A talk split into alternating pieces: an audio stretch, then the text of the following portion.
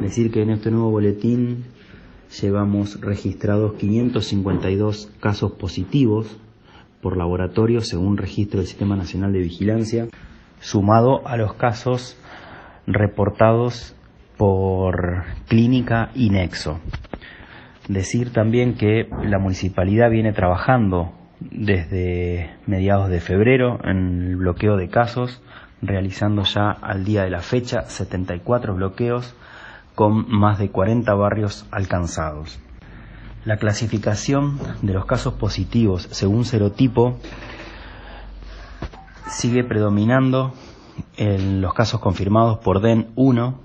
reportando solo un caso confirmado de DEN 2, entendiendo que esta clasificación de serotipos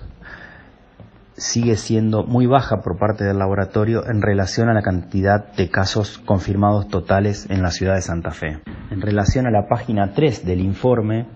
tal como se muestra el mapa de georreferenciación, se puede apreciar la distribución de casos que sigue siendo Sargento Cabral,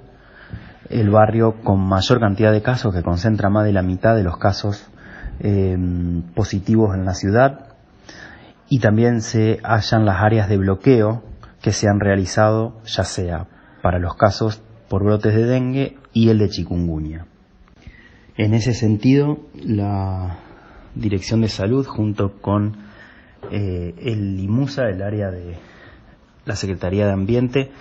viene desarrollando acciones focales y de bloqueo en la ciudad en casos positivos georreferenciados con un total de 456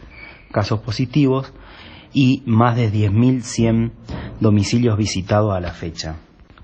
En lo que respecta al brote de chikungunya, decir que al día de la fecha tenemos 10 casos confirmados, con algunos probables eh, que mm, se fueron abordando y que está circunscripto al distrito de Alto Verde, el cual fue bloqueado oportunamente y no se han registrado nuevos casos de una semana a la otra.